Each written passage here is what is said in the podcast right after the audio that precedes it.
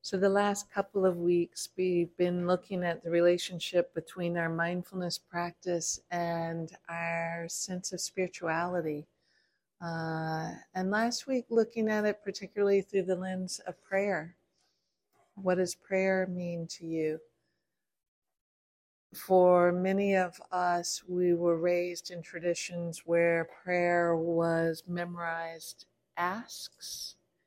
Um, I shared, uh, you know, I still, I, I did some of those so many times as a child that some of them are still very much right here. And some of the prayers I learned as a child were beautiful. And I'm very grateful when they spontaneously arise in my mind. Some of the uh, the prayers, you know, probably by middle school, I was scratching my head, going, "What?"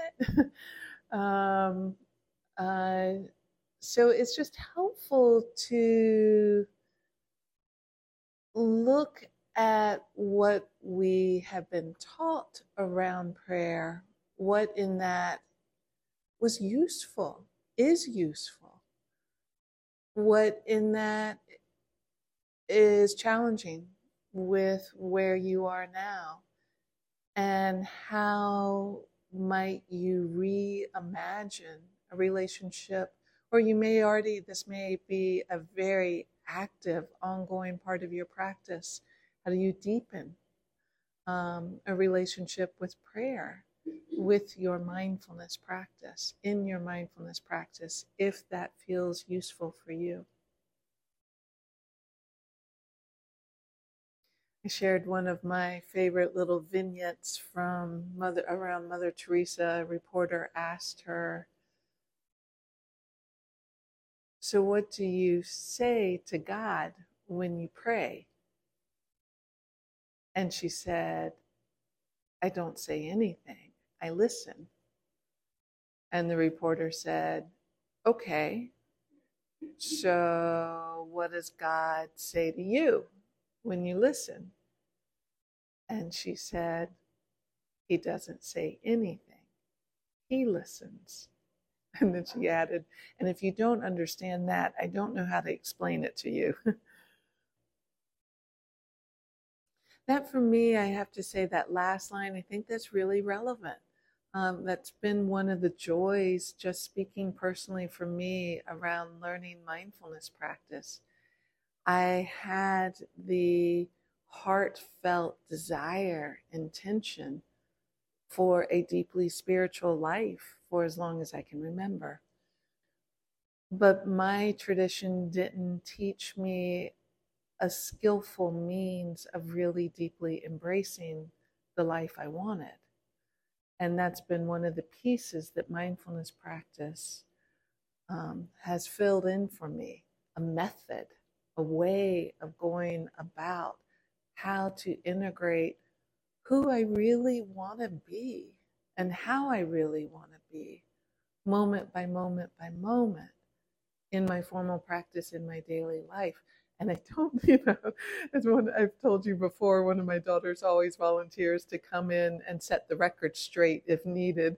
Um, I don't do it um, very well often. You know, sometimes it's really messy, but I know how to rebalance and come back and keep at it um, in a way that feels different and in a way that is um, a lifeline that I so appreciate.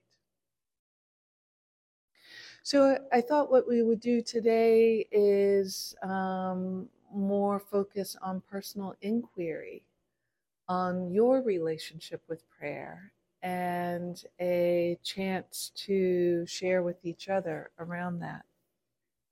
Before we move into it, uh, I mentioned Thich Nhat Hanh's book, The Energy of Prayer, last week.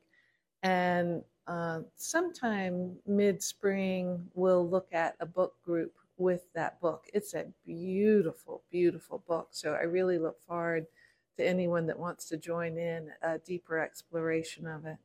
There's one of his poems that to me is a prayer. Uh, and so I thought I would read this poem and then we'll move into our inquiry um, practice.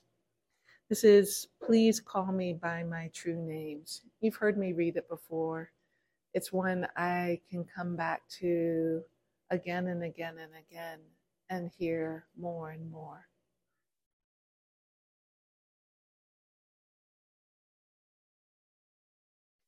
Don't say that I will depart tomorrow. Even today, I am still arriving. Look deeply. Every second, I am arriving. To be a bud on a spring branch, to be a tiny bird with still fragile wings, learning to sing in my new nest to be a caterpillar in the heart of a flower, to be a jewel hiding itself in a stone. I still arrive in order to laugh and to cry, to fear and to hope. The rhythm of my heart is the birth and death of all that is alive. The rhythm of my heart is the birth and death of all that is alive. I am a mayfly metamorphosing on the surface of a river. I am the bird that swoops down to swallow the mayfly. I'm a frog swimming happily in the clear water of a pond. I am the grass snake that silently feeds itself on the frog. I am the child in Uganda, all skin and bones, my legs as thin as bamboo sticks. I am the arms merchant selling deadly weapons to Uganda. I am the 12 year old girl, refugee on a small boat who throws herself into the ocean after being raped by a sea pirate. I am also the pirate. My heart not yet capable of seeing and loving. I'm a member of the Politburo with plenty of power in my hands. I am the man who has to pay his debt of blood to my people dying slowly in a forced labor camp. My joy is like spring, so warm it makes flowers bloom all over the earth. My pain is like a river of tears, so vast it fills the four oceans. Please call me by my true names so I can hear all my cries and laughter at once. So I can see that my joy and my pain are one.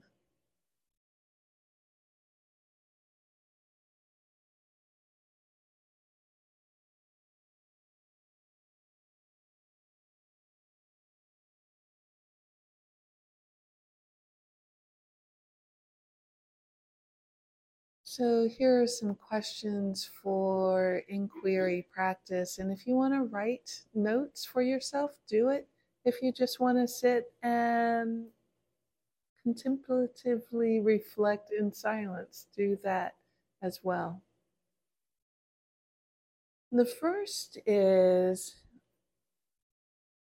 What did you learn about prayer as a child? What was your childhood teaching of prayer, your childhood understanding of prayer.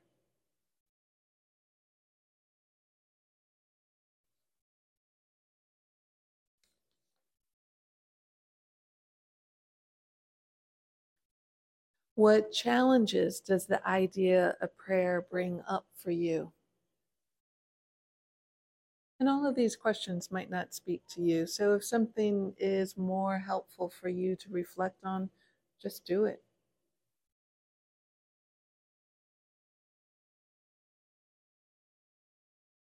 What challenges does the idea of prayer bring up for you?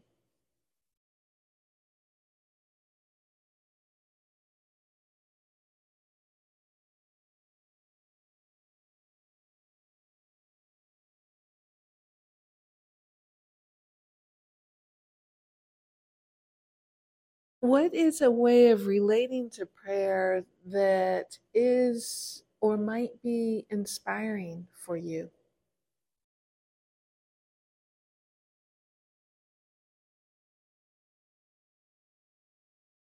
What is a way of relating to prayer that might be inspiring to you, or a way of relating to prayer that is inspiring to you?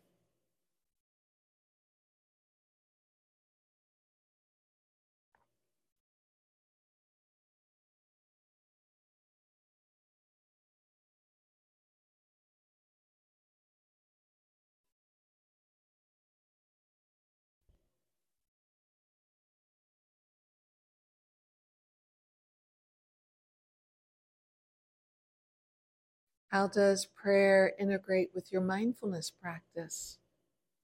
Or how might you begin to explore integrating prayer with your mindfulness practice that you're interested in, curious about?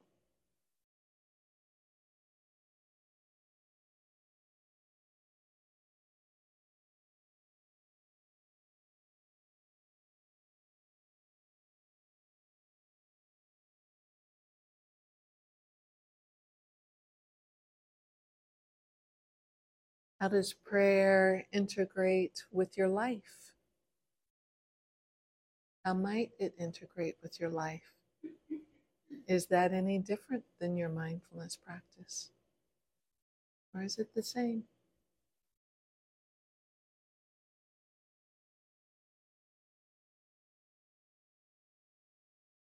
So I'll give a couple more minutes for whatever is useful for you to reflect on your own relationship around prayer.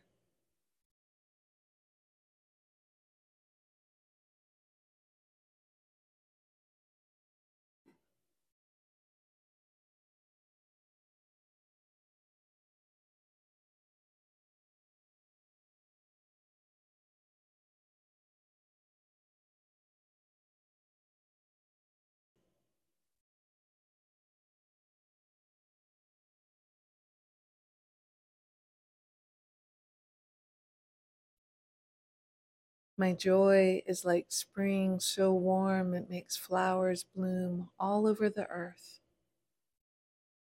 My pain is like a river of tears so vast it fills the four oceans.